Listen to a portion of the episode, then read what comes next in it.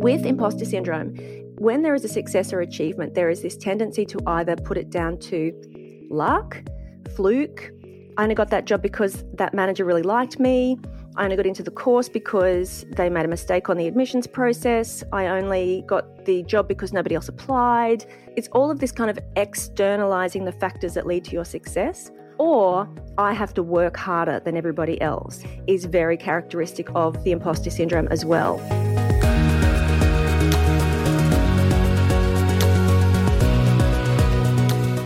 This is Ben Morton, and you're listening to the Ben Morton Leadership Podcast. And a very special welcome to this episode, episode 122, which marks the start of the eighth season of the show. It is the weekly show that brings you inspiring interviews with senior leaders and genuine subject matter experts, all designed to help you be the very best leader that you can possibly be. It's my gift to you, and it's totally free. In today's episode, we are taking another deep dive into the increasingly relevant topic of imposter syndrome with Cass Dunn.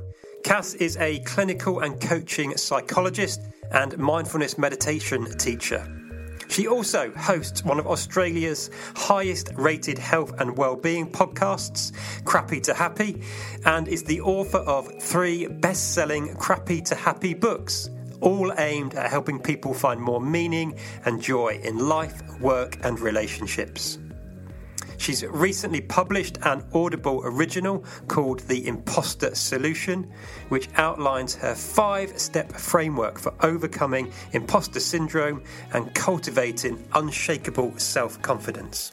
For several years now, Cass has been the expert psychologist on some of Australia's most popular celebrity fitness programs, regularly sharing simple science based strategies to help thousands of men and women to manage their minds, boost their mood, and achieve their personal goals. And today, she's sharing some of that expertise with us and helping us better understand and manage those feelings of self doubt that many of us experience from time to time. Before we get into this episode, though, folks, please do head over to the online courses page of my website at ben-morton.com where you can sign up for my 10 for 10 leadership course. It's totally free, it comes in bite sized chunks, and it covers some of the most common leadership topics and challenges that I get asked about. It also gets consistently great feedback. Now, though, and without any further delay, let's get into this week's episode, which I know you're going to get huge value from.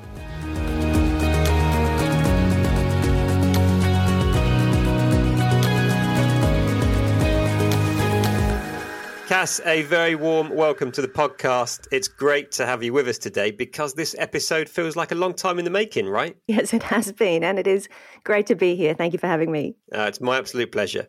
So, look, let's dive straight in. I want to talk to you about something that seems to be cropping up a lot in sort of the leadership and management press and media it continues to crop up quite a lot on this show when I'm interviewing MDs and CEOs, which is the topic of imposter syndrome. Mm. Can you just start off like how do you define imposter syndrome? What what is this thing that we all seem to be talking about a lot all of a sudden? Everybody is talking about it a lot lately. I've noticed that as well. Imposter syndrome is the persistent belief that you are not as smart or talented or capable or experienced or competent as other people think you are despite all evidence to the contrary. And that last bit I think is really important because I think a lot of people use the term imposter syndrome when they're going into a new situation, starting a new job. I don't know what I'm doing. I've, you know, we all use the term imposter syndrome, but the really, like the genuine imposters, not that they are imposters, but let's use that term, the ones who've been doing the job, they're getting the promotions, they've got the success, they're getting the awards, and they still have this persistent feeling that it's only a matter of time before people wake up that they're not actually really that smart, that's what it is.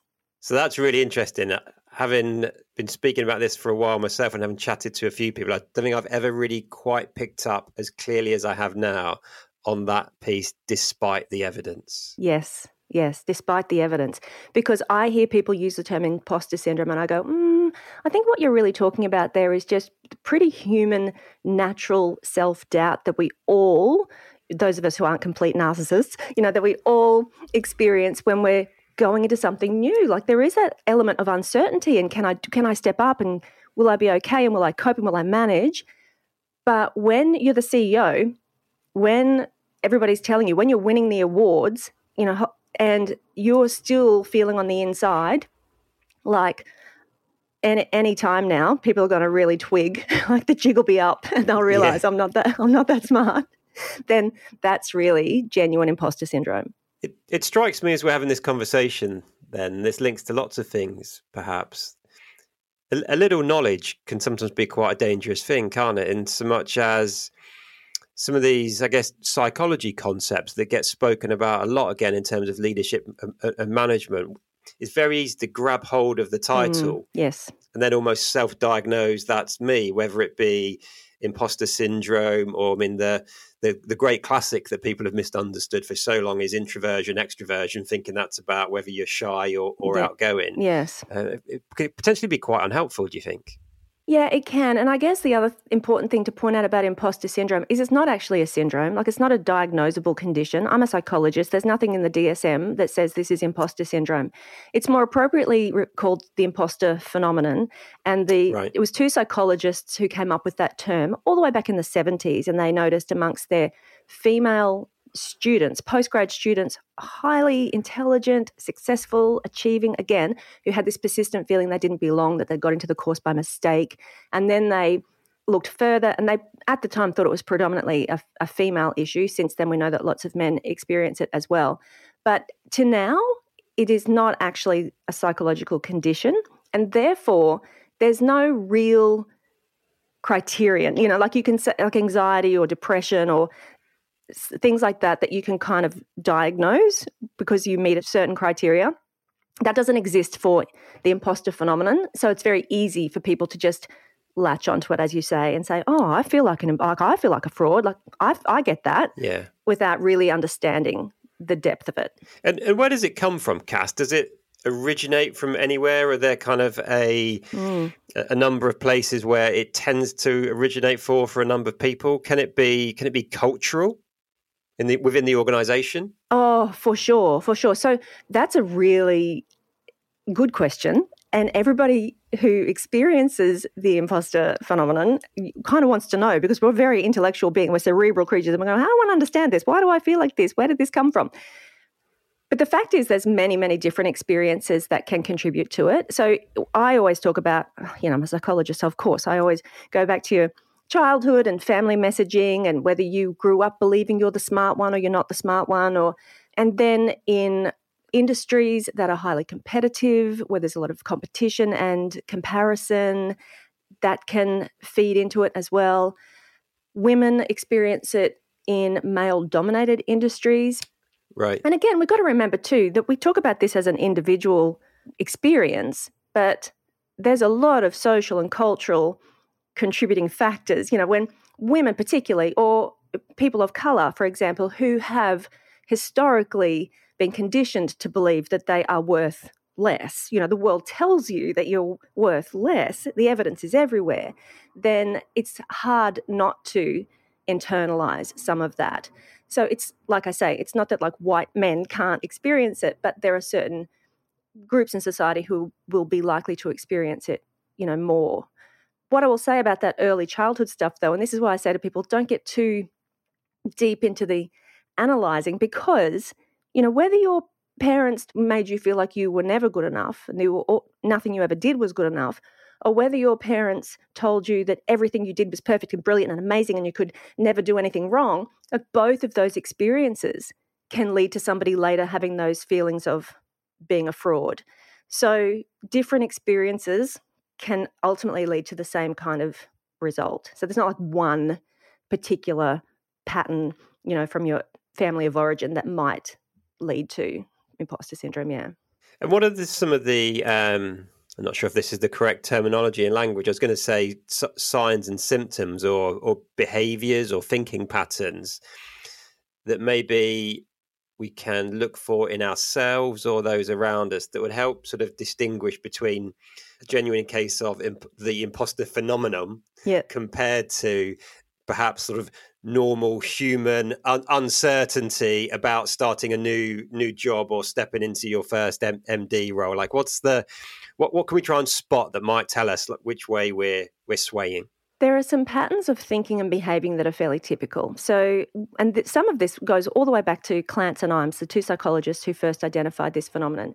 And what they noticed, and what I see in the people that I work with too, is that genuine imposter syndrome is characterized by an inability to internalize your achievements or your success. This is why no amount of success helps to bolster your confidence. Like if you have self doubt, I don't know if I can do that, and then you go and do it, then you go, oh, well, I did do that. And typically that will give you that that you know that boosts your confidence that boosts your sense of self-efficacy i can do that and you can go and do it again with imposter syndrome when there is a success or achievement there is this tendency to either put it down to luck fluke uh, right place right time i only got that job because that manager really liked me I only got into the course because they made a mistake on the admissions process. I only got the job because nobody else applied.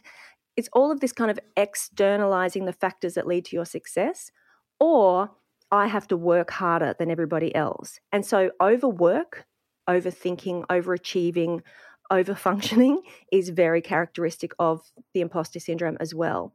The other thing about the imposter phenomenon is that when there's a setback or a failure or something goes wrong, very quick to internalize and completely own failure. So there's they take failure as a reflection of their self worth, but they uh, have a really struggle to own achievement and put that down to their inherent capability. It's always either I just got lucky or I just worked harder than everybody else. So therefore, the behaviors are often things like I call it the perfectionism procrastination loop overwork and avoidance basically so i'm either overworking in order to demonstrate my worth or to feel like i'm that's what i need to do to be as good as people think i am and sometimes that can also trigger avoidance as in either avoiding applying for jobs avoiding get, applying for the promotion or just procrastination like feeling so overwhelmed by the task that i just put it off and put it off and put it off and so and then at the last minute having to really rush and get something over the line, which then these behaviors then reinforce it. Basically, it creates this self perpetuating loop. The only reason I got successful if I overworked is because I worked so hard, and I don't know how sustainable that is. Or I just fluked it. I got it over the line, and thank God, like I got lucky this time. I don't know if I'd get so lucky again next time. So the success is not in their minds, is not repeatable. And that's why, no matter how successful they become, it never goes away. So, is there a linkage then that we sometimes see between imposter syndrome and burnout or being on that burnout spectrum? Right. Yes, 100%. 100%. Imposter syndrome will lead to burnout for sure if it's not managed. It does, it really creates that overworking pattern. It's also, there's a woman called Valerie Young who also um, made this her life's work when she first heard about imposter syndrome when she was a graduate student. She resonated with it and then she went on to study it and she interviewed a lot of people and women, I think, particularly. But she she created these sort of profiles of imposters and she identified this one as being the expert which is i've got to keep on having more qualifications more certifications more courses go back to uni never feeling smart enough. Then there's the perfectionist obviously having to do everything perfectly every time because if i don't then i'm obviously not good enough and a whole bunch of them. The natural genius is an interesting one that's her term for it and that is if i don't master this thing immediately then clearly i'm not competent like there's no room for having to learn and grow. Like if I'm not across everything straight away, then maybe I'm not cut out for this. Yeah. I'm sure people listening to this will resonate with some of these. I'm resonating with all of them to a to a degree. Right. You're right. and then the soloist is I have to do it all myself. Asking for help is kind of a sign of weakness. And then she's got this other one called the super, like the superwoman or the superman, which is basically it's the perfectionist on steroids. Like to be good enough, I have to be not just overachieving in my work life, but in every aspect of my life. I've got to be the perfect parent, the best friend, the you know, the perfect sibling, keeping a perfect house. And so all of them in some way will lead to overworking, overwhelm, anxiety, and ultimately burnout if it's not managed. Because the other thing about imposters is they don't tend to talk about it. nobody really wants to share with other people that they that they I actually don't belong here. Like I shouldn't be in this job. It's interesting that you say your guests will self-identify as that, but many people in the workplace will keep it to themselves because it's a bit vulnerable to share that, and so therefore they never really they never really have the opportunity. That is, there's no support for them. They don't want to ask for help. They don't want to get other people on board with it. They they tend to be quite isolated. I think that's the strange thing about a podcast, right? People feel it's quite intimate when you when you're recording it, and they forget that thousands of people are then going to be listening to it. So maybe in a way, it's a it's a good source of, of therapy, right? Who knows? Yeah, yeah, yeah, yeah, very much. And, you know, I relate to a lot of it. I think one of the reasons I've made this the focus of my work now is because when I first twigged, I mean, I learned about this years ago. I was doing a coaching psychology degree, a master's degree, and we talked about leaders and CEOs of these big, you know, corporations. And I didn't fit that profile, so I didn't resonate. And then many years later, just in the last few years, my first book was coming out. And people were saying, That's amazing. You must be so excited. It's publication day. And I honestly, my overriding emotion was dread. I, w- I honestly thought it's people are going to be so disappointed. There's mm. such high expectations about this. It's only a little book. They're expecting a big book. You know, I it was all this pressure that I was putting on myself, and it actually took me a while to realize. And then I started looking at the other patterns in my work, the overworking, the making things much more complicated than they needed to be because I felt like that's what I had to do to for people to be impressed. I thought, wow, this is this is something to look at. And i realized this is actually this is imposter syndrome. Yeah. and so once i identified it in myself then i could spot it in lots of other people. And you know then i really dug into it and came to understand it and work out you know what to do about it. And therefore that's that's why mm. it's what i teach now. And uh, in a minute i want to come on and ask about some maybe simple steps and things we can do as an individual maybe to to help. But listening to you talk as well it, it sounds to me is there a link as well between imposter syndrome and people having a perhaps um, extremely or over heightened negativity bias? H- highly self-critical is probably the key i don't believe i necessarily have a stronger uh, a strong negativity bias i tend to be very optimistic and, you know, I've worked for years in posit- positive psychology and mindfulness and coaching. And mm. I'm the most optimistic person, you know, that I know. But I know that I'm also highly, highly self critical. All of my negativity is, is directed towards myself. And anybody with imposter syndrome would relate to that. It's a lot of self critical self judgment. And so, therefore, it's the self compassion that is really, really key. One of the keys, I guess, to starting to turn it around is to actually be able to have the ability to offer yourself some self kindness and give you cut yourself some slack. Got you. Are, there any stats or studies that you're aware of that just indicate how prevalent it is amongst senior execs and, and people like that? Sort of, what, what, are we talking? How much does it crop up? Studies vary. So I've, I have found it really hard to pin that down. Typically, I think there was a meta analysis done that found that 70% of people will say that they have experienced at, it at some time. And I think that's probably that sounds probably right. It might even be a bit higher than that, but at least 70% of people will will say that they have felt it at some point in their career and their life. Mm. Hey, quick one for you. I want to make sure that you know about my 10 for 10 leadership program. It's an online program that's totally free. It's bite sized and it covers some of the most common leadership topics and challenges that I frequently get asked about. It's also a course that gets consistently great feedback. You can find out more by heading to the online courses page of my website at ben-morton.com. And, and the other thing I want to ask you about, because you said it so many times, is, is luck. Mm. So that really comes up as a as a theme on the podcast. Does it? Especially again talking to the the MDs and the CEOs, talking about what it was like when they stepped into that role and so many of them, even General David Petraeus, like former head of the U.S. Army, former head of the CIA, even he spoke spoke about luck. They all say things, or not all, but most of them say, "I I got lucky. I I was lucky." And I've just got really curious about this idea of uh, uh, of luck. So I often then follow up, say, "Well, do you really think you were lucky or was there something else? And then some will go, well, actually, no, kind of luck is hard work and judgment, luck is timing and judgment. And they sort of deconstruct it and generally get to the point saying, well, actually, no, I kind of created my, my own luck. I did the right things, put myself in the right right place to seize the opportunities.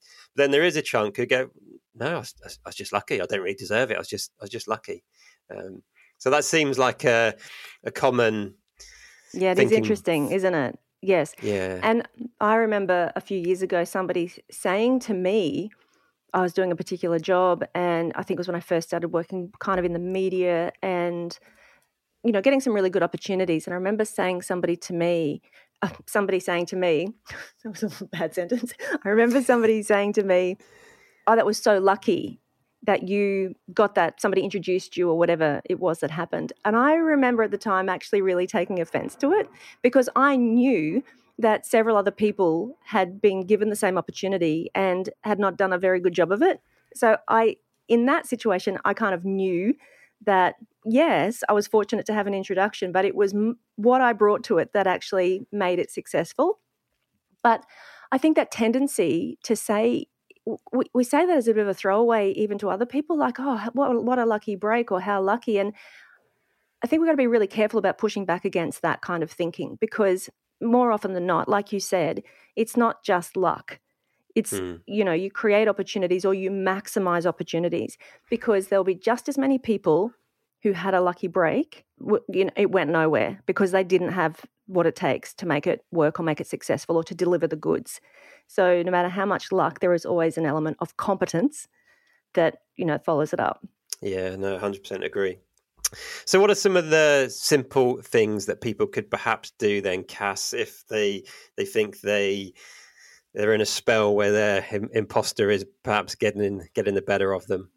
Are there any simple things we can do ourselves? I think that hopefully just listening to this, and I think for many people, just having those little light bulbs come on and recognizing those unhelpful stories that they're telling themselves can just that in itself can be really helpful for people so that we can you know take stop and take a step back and have a look at those stories and oh actually you know like even just acknowledging well it wasn't luck i actually made that opportunity like i'm sure you've been helpful in having that conversation with people the thing that i try to reinforce is that if you look online or if you even the books that are out there on this topic many of them will talk about approaching this from a change your thinking kind of perspective. Like you just got to change the way you think.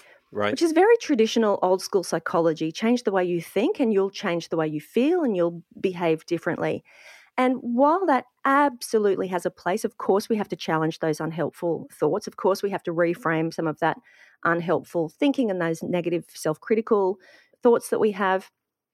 I believe that we need to go a little deeper than that.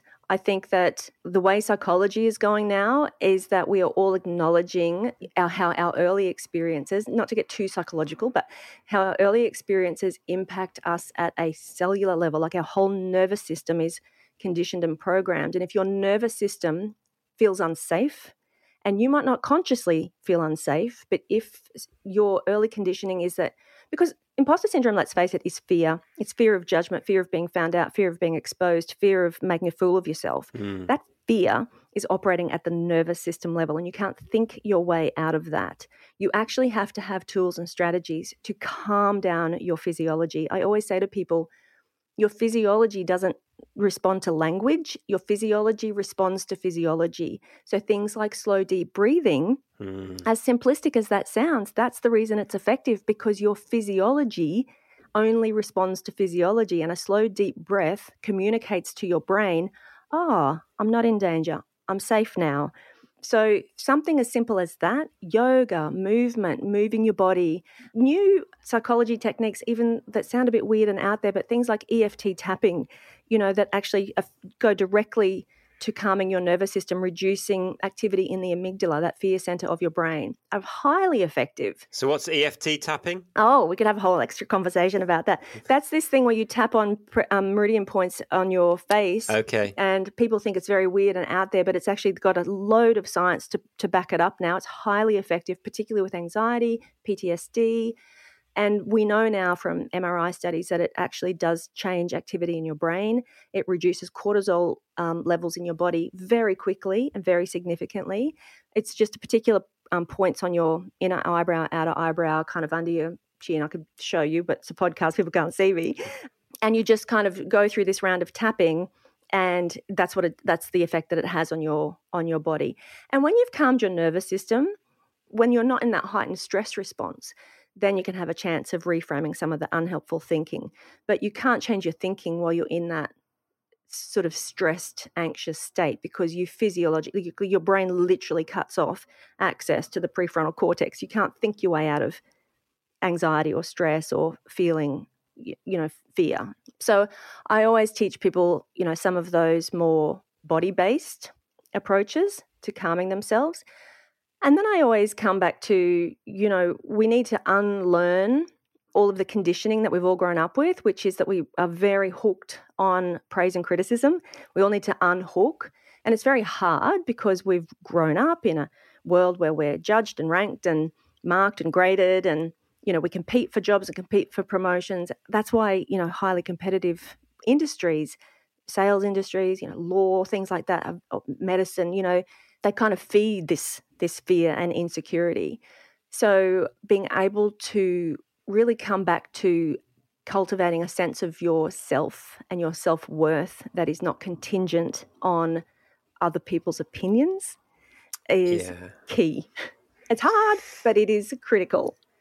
So let's let, let me dive in and ask you a linked but slightly tangential question on on this, right? I'm always struck by, uh, amazed, interested in how many links and similarities there are between great leadership and being a great parent. Like, mm. I, I, often joke, like, if the leadership gig doesn't work out for me, I'm going to get into like parenting. Not, not that I'm a perfect parent by any chance, but but linked to what you've just said about um, unhooking or uncoupling ourselves from a sense of self worth from praise and criticism. I think just this week, it might have been Tuesday afternoon. My daughter showed me uh, a piece of English she was working on on at school. She's she's just turned eleven, and we're trying to help her with her with her spelling at, at the moment because because it's not great. And I w- went went through it with her, and I was kind of correcting some of her spellings with her, but I was really conscious of trying to give um, a lot more praise and focus on how good the creative piece of writing with, and not not focus it on the spelling errors, of, mm. of which there, there were a lot.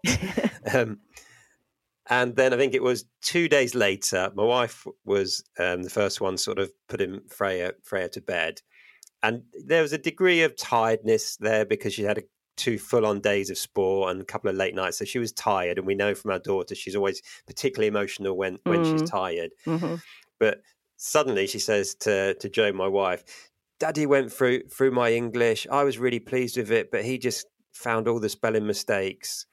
And I tried so hard to like really dial up the the, the praise and mm. sort of make it not come across as criticism, but she still focused so heavily on everything that she'd done wrong. Mm. so I'm not sure what my question but, is. Like, but, but, it's human nature. yeah, it's kind of human nature, isn't it? That that's what we do, and kids especially do that. This is why we're all a little bit up, and like we, we, we because we we all have have been children who are just so like lapping up that positive attention that positive feedback and any any inkling that maybe we've done something that wasn't you know good enough as parents, you know, you could do the best job that you can, but kids are going to pick up on that stuff because we, you know, hook into, and there's a reason for that. Like, eh, we're programmed as, especially as children, so dependent on our parents' love and approval and validation. And negative emotional experiences, anything we perceive as a negative emotional experience, imprints way, way more strongly on us than any positive because it's our brain remembering don't do that again because that's painful and we you don't want to yeah. it's it's our brain keeping us safe and it's not very effective for our self-esteem sadly but um but that's what our brain does. So that's why they say you've got to you know counteract every negative with x times more positives. We've got to teach our kids resilience too you know? Yeah yeah yeah. No i'm i'm fully on board with that. Yeah. yeah. Do you want to go back as well, Cass, to something you said a, a few moments ago? I, I, love it in a podcast or a conference when you get one of those sort of moments where you just go, oh my God, when you just hear something. Your point you made earlier around physiology only responds to physiology. Mm. That has just been imprinted on my brain. Like that is so, so powerful, right? And straight away I made the link to sort of the the military and I, I, was never in the special forces in the military but i know the military focus a lot on on breathing and box breathing techniques yes. so when they suddenly are in contact with the enemy and there's bullets all around them and it's all going to, to hell they they train them to kind of breathe mm-hmm. which i mm-hmm. guess is that right the, exactly. the only thing they can do is counteract physiology with physiology exactly Exactly. Because our nervous system is operating out of our conscious awareness. Like we're not telling our body to breathe, our heart to beat, but we can direct it. You know, we can mm. take some control over it. So when your entire nervous system is responding without any with, out of your control, then we can kind of come in and influence it and counteract those messages by managing our physiology. And the breath is just the most powerful. Like it is the most effective. I love that there are these other tech um, modalities, like I said, EMDR, EFT, things like that, that we know now are getting a load of research to support them and to support their effectiveness. Um, but, you know, box breathing, highly mm. effective. Yeah, really sounds like we're in uh, an age where there's much more of a coming together of psychology and, and, and neuroscience. Is that is that right? Yeah, yeah, for sure. Yes. I'm a psychologist. We were all trained in CBT, you know, standard cognitive behavioral therapy. And I, as, as I said, it has its place. It has had its place.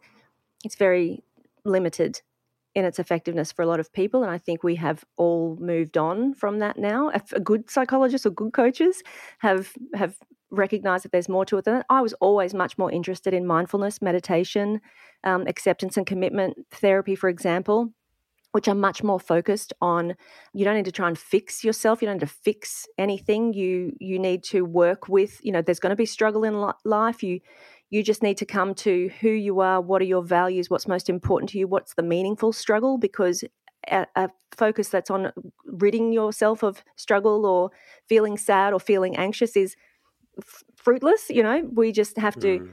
um, so yeah breathing meditation who are you? What's a meaningful life look like for you? Uh, how can you do the things that matter the most and be willing to tolerate a little discomfort along the way? And what's the higher purpose? You know, so because that's what makes the struggle meaningful when you can come to the higher purpose. What's what are you about? What what are your values? What are you here for? What's the legacy you want to leave? To me, that's always been a much more effective approach. Love it, love it. What a uh, great place to to pause on the on the main questions, Cass. It's been fascinating conversation so far. Let me just finish up with a couple of quick fire ones that I like to ask guests of the show. What would you say is one book that has really had a significant impact on you? Or if you want to answer it a slightly different way, a book that you find yourself frequently recommending or, or gifting to other people? Oh, interesting. So I need to put a little disclaimer that I don't get to read. Well, I have to read so much that I don't often get to finish a book. I when I interview authors, I try to read their book, so it doesn't leave me much time to just read for my own interest unless I'm on holidays or something. Yeah, yeah. One book that really that I did get to read when I was on holidays and I was completely absorbed by it was Daring Greatly by Brené Brown. And I think, you know, that's probably because it really probably speaks to a lot of these topics that we've been talking about today, like, you know, dropping other people's opinions, dropping the perfectionism and the people pleasing, and you know knowing what you're about, and being willing to put yourself out there and be vulnerable in the service of something that matters. So I really did love that book.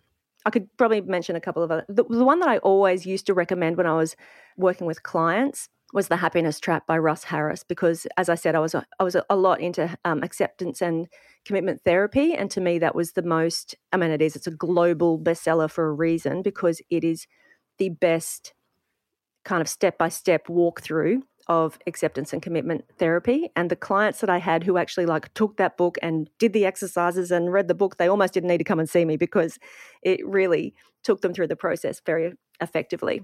Very cool. And I love this question. And I always have to caveat it with other than your mobile phone. Oh, yeah. What would you say is one item that if it were to be lost, stolen, or broken, you'd find yourself immediately going out to replace? Probably this microphone. I have a podcast and I, you know, have my own podcast in Australia. And I reckon, you know, this is not my only microphone, Ben, and uh, the other one's not even broken. So I had, do have a bit of a, a fetish for, for microphones and lights and cameras and recording equipment. It's really, it's a passion of mine. So yeah, if this microphone wasn't working, I'd be straight out to get another one. Well, I'm slightly similar, and I wonder if this is in some way linked to a, a degree of imposter syndrome, right? I just keep thinking if I just have a slightly different bit of kit, yes, will will my know. will my podcast and my like virtual training be a little bit better just if I had a slightly better microphone? Yeah, look, I, I can relate. I can relate. This is not my own set, um, my first set of headphones either. There's another packed away. Oh yeah, no, that one's. I'm still looking at. Maybe is this really the best microphone? I think there might be there might be another yeah. one that's better. Uh, Cass, it's been such a fascinating conversation. Thank you so much for giving up your time, sharing your sort of knowledge, expertise, and, and wisdom with, with kind of the my audience. It's been been amazing. I'm sure it's going to be a fascinating episode and really helpful for people. So thank you so much. Thanks for having me, Ben. And as you and I know, I'm new to the UK. I'm looking to take on new coach, coaching clients. You know, um, so anybody wants to look me up, get in touch. You know, have a look at my online program and, of course, the Audible original. Cool. We'll be sure to pop your contact details in the show notes so people can can do that really easily if they want to. Thanks, Ben. That was episode 122, folks, and I'd love to know what you thought of it and which parts really resonated with you. Do please connect with me on LinkedIn. I'm on there as Ben Morton Leadership and let me know what you think, or alternatively, you can click on the feedback link in the show notes. And whilst you're taking a look around the show notes, do remember to check out my 10 for 10 leadership program. As I said, it's totally free and it gets consistently great feedback. And before you go, I have one small favour to ask of you that will take no more than a couple of minutes. Wherever you're listening, please could you rate, review, and subscribe to the show? It really does make a huge difference and enables us to keep bringing you more and more interviews with amazing guests for you to learn with and from. That is it, though, for this episode, folks. Look after yourself, look after those you've got the privilege and responsibility to lead, and as always, lead on.